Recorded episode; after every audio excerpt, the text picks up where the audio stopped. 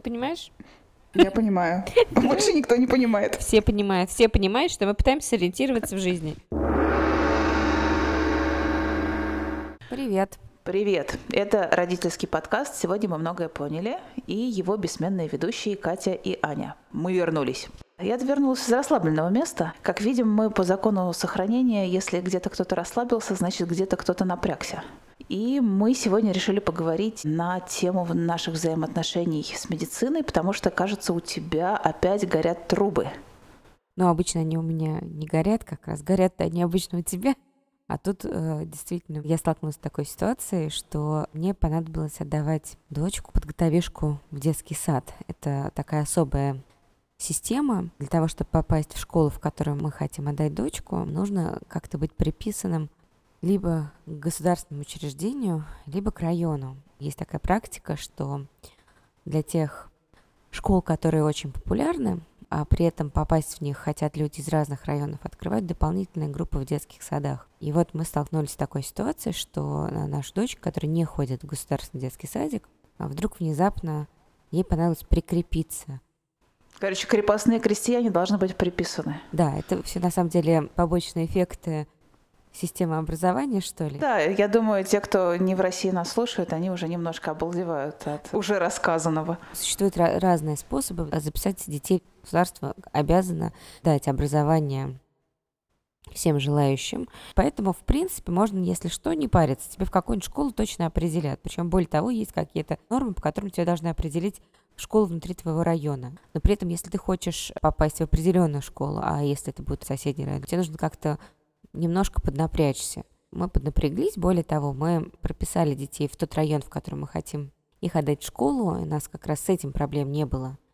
В отличие от многих других людей, которые... Стопорятся уже на этом этапе, ага. Да, но оказалось, что этого недостаточно. Раньше э, район был приоритетом, и дом был приоритетом, а сейчас все хитрее. Первичный приоритет – это именно государственное учреждение, которым ты прописан, то есть детский сад, который приписан к твоему школьному комплексу.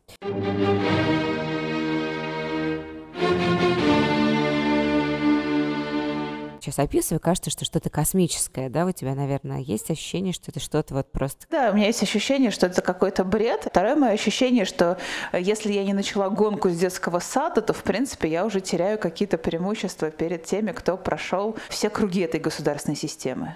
Не совсем. Мне просто кажется, это такой квест, и вот ты, как Алиса в «Стране чудес», понимаешь, что нужно вот это пройти. Рассказывай про бревно, об которое ты споткнулась в своей стране чудес. Вся эта романтическая прелюдия. Короче, отдаем хорошую школу дочку, и нужно для этого отдать детский сад. И чтобы попасть в детский сад, нужно пройти 7 кругов государственной медицины.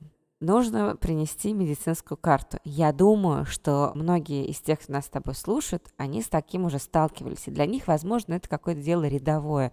Ну, пришел к районному доктору, отправил он к такому, к сякому, к пятому. Ты месяц постоял в очередях туда-сюда, позаписывался. Пару раз за это время ребенок проболел, но и в какой-то момент ты получаешь эту карту. А у меня достаточно сжатое время, это раз. И два, мы не то чтобы с детьми наблюдаемся в государственной поликлинике. Мы с ними проходим раз в год диспансеризацию в частной клинике. Но тот набор докторов, которых они проходят раз в год, он не то чтобы прям идентичен тому набору докторов, которых нужно было пройти для карты для этой. Там тоже все очень хитро. Каждый год ты должен пройти таких, таких, таких докторов. Вот мы проходим диспансеризацию, ну, типа в январе месяце. В январе месяце нашей дочке исполнилось 5 лет. Всех по нормам 5 лет она прошла врачей вот по диспансеризации в частной клинике, которых надо было пройти. Но оказывается, что для того, чтобы пройти диспансеризацию для детского сада, она сейчас должна пройти диспансеризацию по возрасту в 6 лет, потому что в этом году ей исполняется 6 лет. Все равно, что исполняется 6 лет в ноябре. Упал, отжался и теперь отжался, да, за шестилетнего человека. И к обычным врачам, которых она прошла уже, для этой карты добавились психиатр, гинеколог и еще УЗИ э, внутренних органов. Я, как ну, человек обычной закалки, думаю, идем в государственную школу, значит, надо пойти в государственную поликлинику, за это справку. Прихожу в государственную поликлинику, а они мне говорят, ну, у нас вот этого врача в нашем офисе нету, вам нужно будет записаться на полторы недели вперед и проехать через половину города. А вот здесь вы уже перепрописались, поэтому ребенку нужно по месту жительства пройти психиатра, это вообще еще часа полтора перейти в другое место. И туда вы можете записаться отдельно, потому что мы к ним никакого отношения не имеем, но их справки принимаем. Про УЗИ говорят, ну, наших УЗИсток мы напрягать не будем. У вас есть УЗИ двухгодичной давности, ну, мы вам его зачтем, так уж и быть, глаза на него закроем. Еще вам нужно познакомиться с вашим районным педиатром, потому что ваш педиатр, которого чисто вот формально числись, его уже нету. Я говорю, э, он уволился. Это была очень смешная история. Это был дед, который пару раз э, смотрел Варю, когда она была маленькая. С чего началась вся эта история? Это важно. К нам пришел педиатр и сказал, ну вы трехмесячному ребенку, ну знаете, чтобы не было дефицита кальция, толоките ей скорлупки яичные. Думаем, нормально? Мы, как родители, придерживающиеся принципа доказательной медицины, поняли, что, в общем, лучше мы будем наблюдаться тех врачей, которые не советуют нам кормить трехмесячного ребенка яичной скорлупой. Ну, просто понимаешь. Понимаю, да, что вообще вы не совпали. Я говорю, а как же вот тот вот доктор дед? Он что, говорю, уволился, и та врач, которая пыталась мне объяснить, в какие стороны мне поехать и куда мне направить, на что ей большое спасибо, посмотрела на меня сквозь очки и сказала, его больше нет.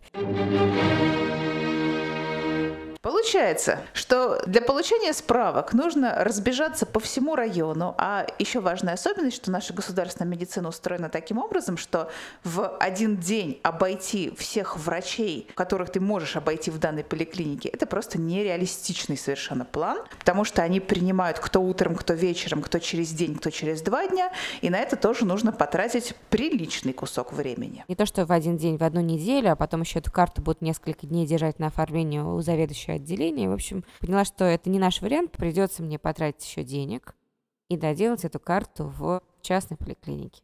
Казалось бы, должно полегчать. Все, что не может тебе сделать государственная поликлиника, ты за деньги перекладываешь на плечи частной клиники.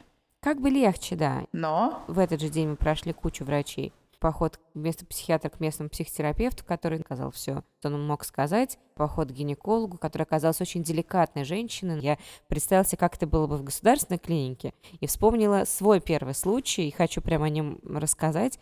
Когда я пошла к гинекологу в 14 лет на диспансеризации районной, когда нас погнали всем классом. И это было очень неприятно, когда у тебя нет родителей рядом, и ты по очереди заходишь в кабинет какой-то тетки, которая спрашивает, со скольких лет ты ведешь половую жизнь а ты говоришь, какую половую жизнь, мне там 14 лет, про секс еще вообще не думаю. А с тобой прям так грубо разговаривают, как будто бы ты нарушил закон. Мы прошли там этих врачей, все равно одним днем ничего не получилось, потратили в общем, дофига денег. Когда ты говоришь про дофига денег, у меня сразу возникает вопрос. Может, вы просто эти дофига денег неправильно инвестировали? Существуют же справки в ГАИ, допустим, все врачи за полчаса. Понятно, как ты проходишь этих врачей приходишь к людям из какой-нибудь частной клиники поплоше и говоришь, друзья, мне нужна ваша помощь. Через час все эти справки должны быть у меня, пожалуйста. Давайте обсудим. Ты получаешь за эти дофига денег справки, но получаешь их быстро. И получаешь нерелевантную информацию о своем состоянии здоровья. Вот знаешь, мне кажется, что когда система выстроена косо, к ней нельзя приходить с двумя запросами одновременно. Что если тебе нужны справки, чтобы передать их другим людям, то у тебя не должно быть никакого другого запроса, кроме бумажек. То есть нельзя к медицине приходить одновременно и за лечением, и за утешением. Ну, государственной, по крайней мере. Но при этом, по-моему, когда ты приходишь в государственную клинику, это превращается в какой-то фарс сейчас уже вот это не, не происходит так унизительно, как происходило в моем подростковом возрасте, но все равно происходит это как бы суматошно, не так деликатно, да, как мне кажется, что зачем нужна медицина, вообще деликатность, это нужная тебе приватность. Да. Я, с одной стороны, понимаю твою боль, когда ты говоришь, что быстро, формально, фарс, глупость получается, но я, конечно, человек, который очень лоялен медработникам, и я им прощаю вообще очень много, чем я никогда не простила другим людям. Они выполняют такой квест, ни один из пунктов которого мне не под силам. Во-первых, эти люди э, учатся бешено бешеное количество лет. Во-вторых, они работают по специальности бешеное количество лет. по одной и той же. Вот это то, что мне тоже никогда не удавалось. В-третьих, да. их сейчас дико совершенно дрючит департамент здравоохранения города Москвы и очень много боли административной. Это улучшайзинг департамента здравоохранения города Москвы. Потому что те самые 8 минут на прием пациента ребенка... Это нереально. Во-первых, это нереально, а во-вторых, это норматив, отпущенный сверху.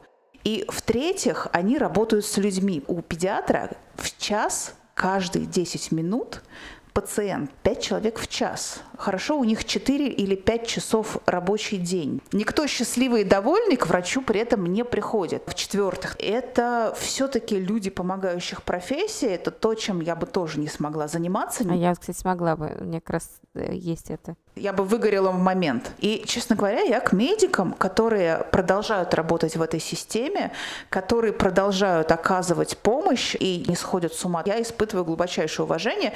Более того, скажу, два года назад вышел фильм «Аритмия» про любовь и скорую помощь. Я его посмотрела в один из первых премьерных дней.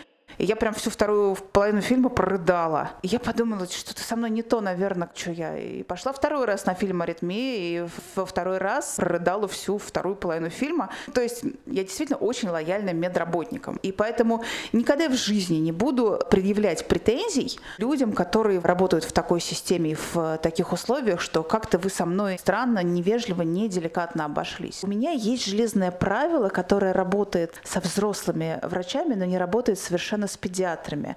Я считаю, что если ты сумел насмешить медработника, он твой навеки. Он тебе будет приносить все самое лучшее, и на шатырчик, которого ни для кого нет. Говорю, как человек, который панически боится сдавать кровь. И все, все ништяки он тебе принесет и улыбнется и спросит, как дела. Только насмеши его хотя бы разок, искренне, чтобы он засмеялся. Но это правило совершенно не работает с государственными педиатрами. Они не смеются. Когда первый раз ко мне пришел педиатр, то есть Борьке, когда был один день, это было очень своеобразно, потому что они позвонили мне и сказали, мы к вам сейчас зайдем. Я так удивилась. Я говорю, я вас не могу принять, извините. Они удивились на том конце еще больше. Поудивлявшись друг на друга, мы договорились на другой день. И на этот самый другой день я открываю э, дверь, там стоит дама помоложе и сильно постарше, и, сняв верхнюю одежду, дама помоложе обнажает толстовку с надписью «Молодость, наглость, злость». Это оказался наш участковый педиатр. Вопрос, который ты подняла, он не праздный совсем, потому что мы, как взрослые люди, примерно знаем, как договориться, где как славировать. Делать несложное, если все в адеквате когда в эту схему вмешивается третий человек, ребенок, то ты чувствуешь себя, конечно же, гораздо уязвимее в этой конструкции. Потому что, ну вот, не дай бог что, не дай бог рявкнут, не дай бог дернут. И в этой схеме, конечно, уже гораздо больше тревоги, уязвимости и гораздо меньше уверенности. Именно это отсутствие уверенности – аргумент за то, чтобы при прочих равных и при каких-то финансовых возможностях все-таки обратиться в какую-то частную клинику, клинику, которая не является стопроцентной гарантией того, что с тобой будут как-то очень вежливо обращаться. Нет, абсолютно не является. Но в частную клинику ты можешь легче поменять, чем государственную, кстати.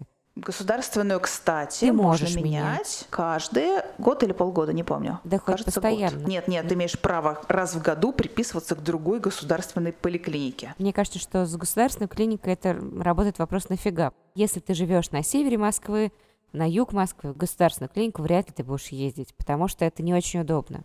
И то же самое касается районных поликлиник, с чем я сейчас столкнулась, что когда тебе нужны справки по болезни ребенка для каких-нибудь учреждений, даже частных, для пересчета оплаты. Я вспомнила, что обещала тебе прислать рыбу справки, уже изготовленной в фотошопе, и эта реплика нам говорит о том, что я пользуюсь именно таким способом. Для этого удобнее иметь все-таки знакомого районного педиатра, о котором ты говоришь. Для этого удобнее иметь лицензионный фотошоп. Ну, я все-таки придерживаюсь каких-то, видишь, более сложных и долгих, но при этом каких-то правильных путей. Вот интересно, кстати, что тебе дают правильные пути? Ну, какое-то ощущение того, что ты живешь по правилам, не знаю.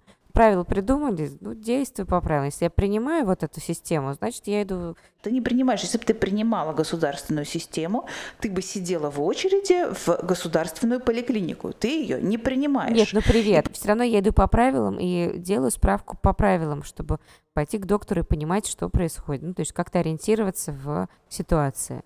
А выбор, вот идешь по государственному пути или нет, это уже такой твой выбор. Слушай, я вот, кстати, вспомнил важный тоже мой опыт – общение с государственной системой.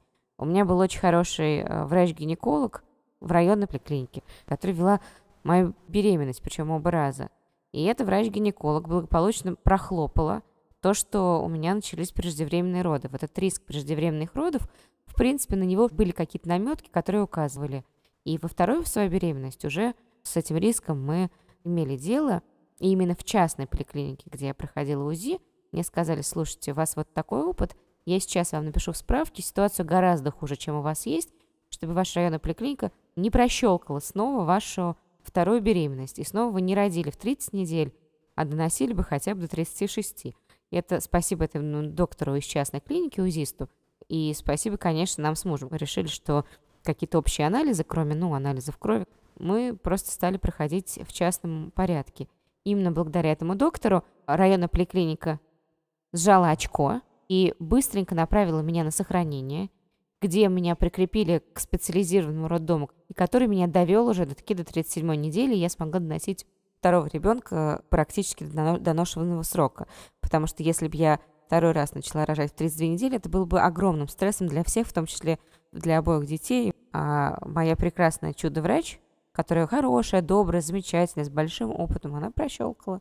Мне кажется, что здесь две проблемы есть. Первое, что хороший или нехороший, квалифицированный или неквалифицированный врач никак не бьется с тем, что это государственное или частное, правильно? Согласна. Второе, это очень явственно у тебя прозвучало, что врач была хорошая, добрая и деликатная, что способ оценивать врача пациентами, он, поскольку пациенты не имеют нужной квалификации, они оценивают отношение к себе. Именно поэтому, если специалист вежливо со мной обращается, я знала одного великого просто кардиолога, он мог взглядом убить, а если пациент оказался недобитый взглядом, он мог просто одной фразой уничтожить. Я его обожаю. Это прекрасный совершенно специалист и, в принципе, некий отечественный вариант доктора Хауса. Да, я как раз, конечно, тоже вспомнила доктора Хауса и подумала, что тут ты права абсолютно. И э, действительно, у нас просто нет объективной оценки. Именно поэтому, потому что с тобой вежливо и хорошо говорят, Именно поскольку к тебе внимательны, ты почему-то сразу начинаешь думать, это же хороший доктор. Да нифига, ты просто не знаешь, какой это объективный специалист. А я так хочу тебе сказать, что я нашла в какой-то момент супергинеколога, вот уже после родов, э, который эффективный был врач и решал мои проблемы, да, с которыми я к ним обращалась. Также этот врач оказался настолько милым, приятным и прекрасным, что он мне подавал руку, когда я спускалась с гинекологического кресла. Это было так трогательно. Я прям чувствовала себя такой девочкой-девочкой. Королева да, просто. понимаешь? К вопросу о деликатности тоже есть контрпример, но я согласна с тобой, что это не объективная оценка. Если говорить о критериях оценки врача, я хочу рассказать про свою районную женскую консультацию, которой я страшно довольна. Вот знаешь, чего не встретишь обычно в интернетах. Все пишут о том, какой это ужас бесконечный. Это районная женская консультация, которую все равно надо пройти хоть на каком бы то ни было сроке. Я свою районную консультацию прям очень хочу похвалить. И я знаю причину ее успеха. Великолепный главврач, который подобрал и вышкалил врачей, акушеров-гинекологов, где они подчинялись, видимо, помимо общих стандартов, каким-то внутренним стандартам, подозреваю я, заданных вот этим главврачом. Они не были особенно милые, но они были невероятно четкие, и у них было прекрасное клиническое мышление, которое они, собственно говоря, и демонстрировали. То есть, как лично я понимаю, что специалист хороший, это специалист мне объясняет. Не что мы сейчас будем делать и зачем. Вот этого мне объяснять совершенно не нужно. А мне, кстати, нужно, вот между прочим. Я понимаю пациентов, которым это нужно. Для меня это не тот случай она рассказывала о способе принятия решений. То есть это же ребус такой, это же лабиринт такой. Мы движемся в лабиринте, и нам нужно путем вот таких-то анализов и обследований исключить вот это, вот это и вот это. Если мы исключаем вот это, вот это и вот это, у нас новая команда претендентов.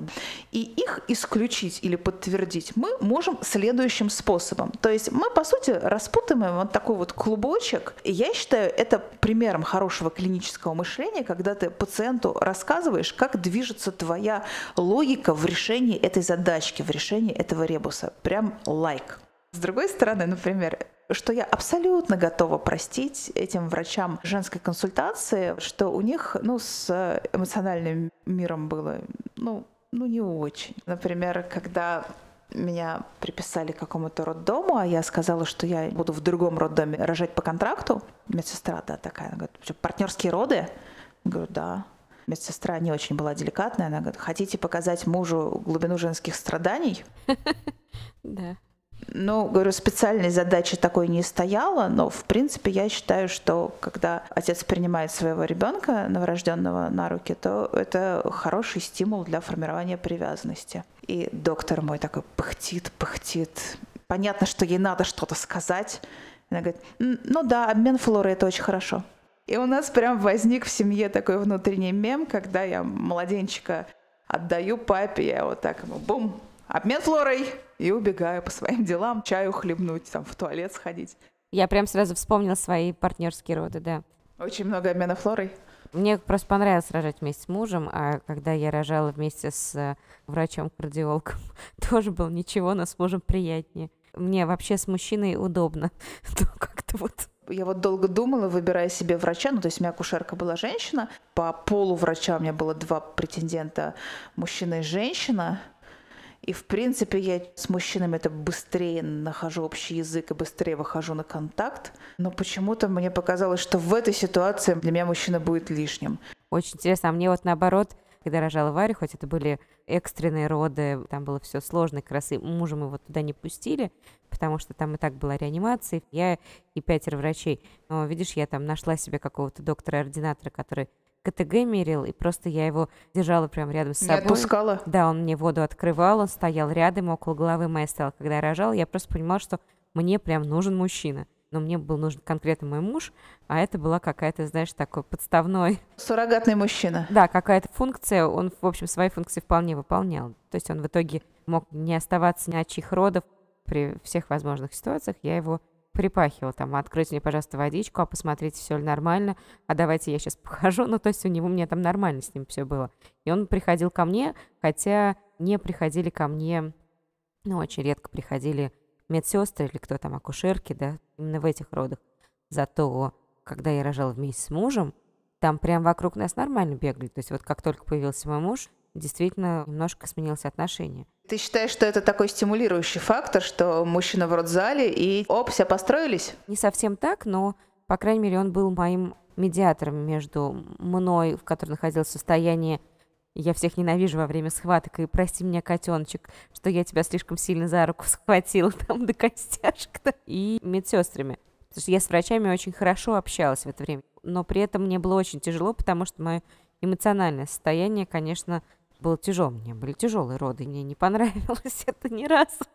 Да, муж вообще помогает, я считаю. Кроме того, что это действительно, я считаю, что у меня у мужа с детьми особая близость, у сына к нему очень сильная привязанность, просто. Ты вот Мотю рожала с Ильей. Да, да. Матвей, он, конечно, меня любит, он, конечно, с меня не слезает, но при этом, если есть папа, и если папа, например, шел вперед, Матвей, тот ребенок, который отпустит меня, побежит за папой, схватит его и скажет, а я пойду только с папой. Я не уверена, что это именно из-за родов, я думаю, что это из-за общей модели общения. Ну, знаешь, вот любопытный момент, что у меня Борька тоже очень папский ребенок. Другое дело, что они гораздо меньше с папой видятся, чем со мной в течение дня, особенно в течение буднего дня. Они ночью спят вместе, вот. То есть Борька, конечно, тоже очень-очень папский. Ну, это, мне кажется, просто еще такие личные особенности. Я не думаю, что это связано с государственной медициной, все же положа руку на сердце или с партнерскими родами. А черт его знает. Может быть, действительно у них какая-то связь такая в результате партнерских родов, потому что мне его не сразу выложили, то есть они там с папой, хотя в принципе в протоколе было написано, что ребенка выкладывают, но было опасение, что у него, честно говоря, я уже не помню, я подзабыла этот момент,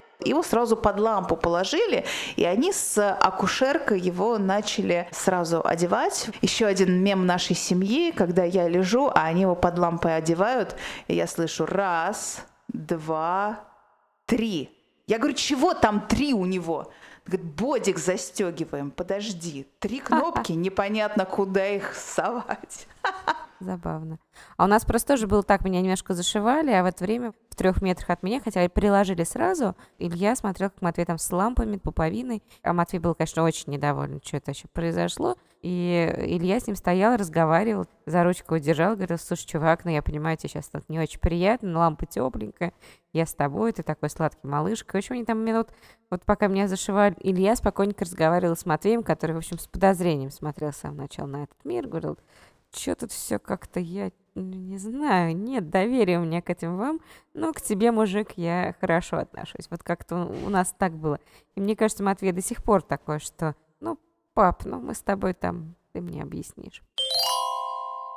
Я думаю, что нам с тобой стоит завершать наш разговор про медицину. Слушай, ну мы как с тобой элегантно начали с получения справок, формальных абсолютно справок, а перешли на роды, и, в принципе, мне кажется, даже это, наверное, неплохо Изящно, для нашего да. выпуска. Ну, неожиданно. А мне кажется, это просто другая сторона. Вообще медицина — это же такой огромный мир, это какое-то такое звездное небо с кучей галактик. Да, и нравственный закон внутри него.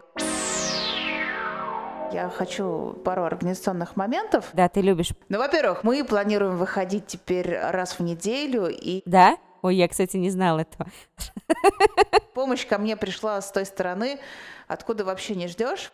Еще я хочу сказать спасибо всем, кто откликнулся на мой стон в прошлом выпуске и написал нам несколько приятных слов, а некоторые написали даже очень много. Это было очень здорово, потому что все, кто нам написал, все были какие-то невероятно классные люди, очень теплые, очень да. Клево с вами переписываться. У меня возникла прям целая теория, что подкастный мир и слушатели подкастов — это такое ЖЖ образца 2004-2005 года. Меня сейчас будешь спрашивать, что такое ЖЖ? Я тебя я с 2006 года вела ЖЖ. Все. Там действительно чужие не ходили, а если ходили, то задерживались там очень ненадолго. Ну, а закончим мы, конечно же, традиционной нашей лебединой песней. Кто не подписался, пожалуйста, исправьте этот момент, подписывайтесь на нас во всех приложениях, в которых вы слушаете подкасты. Это Spotify, Overcast, CastBox, Google подкасты, Apple подкасты. У нас можно подписаться на Яндекс Музыки, где еще? На Саундстриме. А я все-таки скажу, зачем тогда... это нужно. Потому что ты, как и все суперблогеры, никогда не говоришь, а это нужно на самом деле для того, чтобы большее количество людей могли просто узнать о нашем существовании. Ну что, прощаемся. До следующего четверга. До следующего четверга. Как мы давно этого не говорили. Пока. Пока.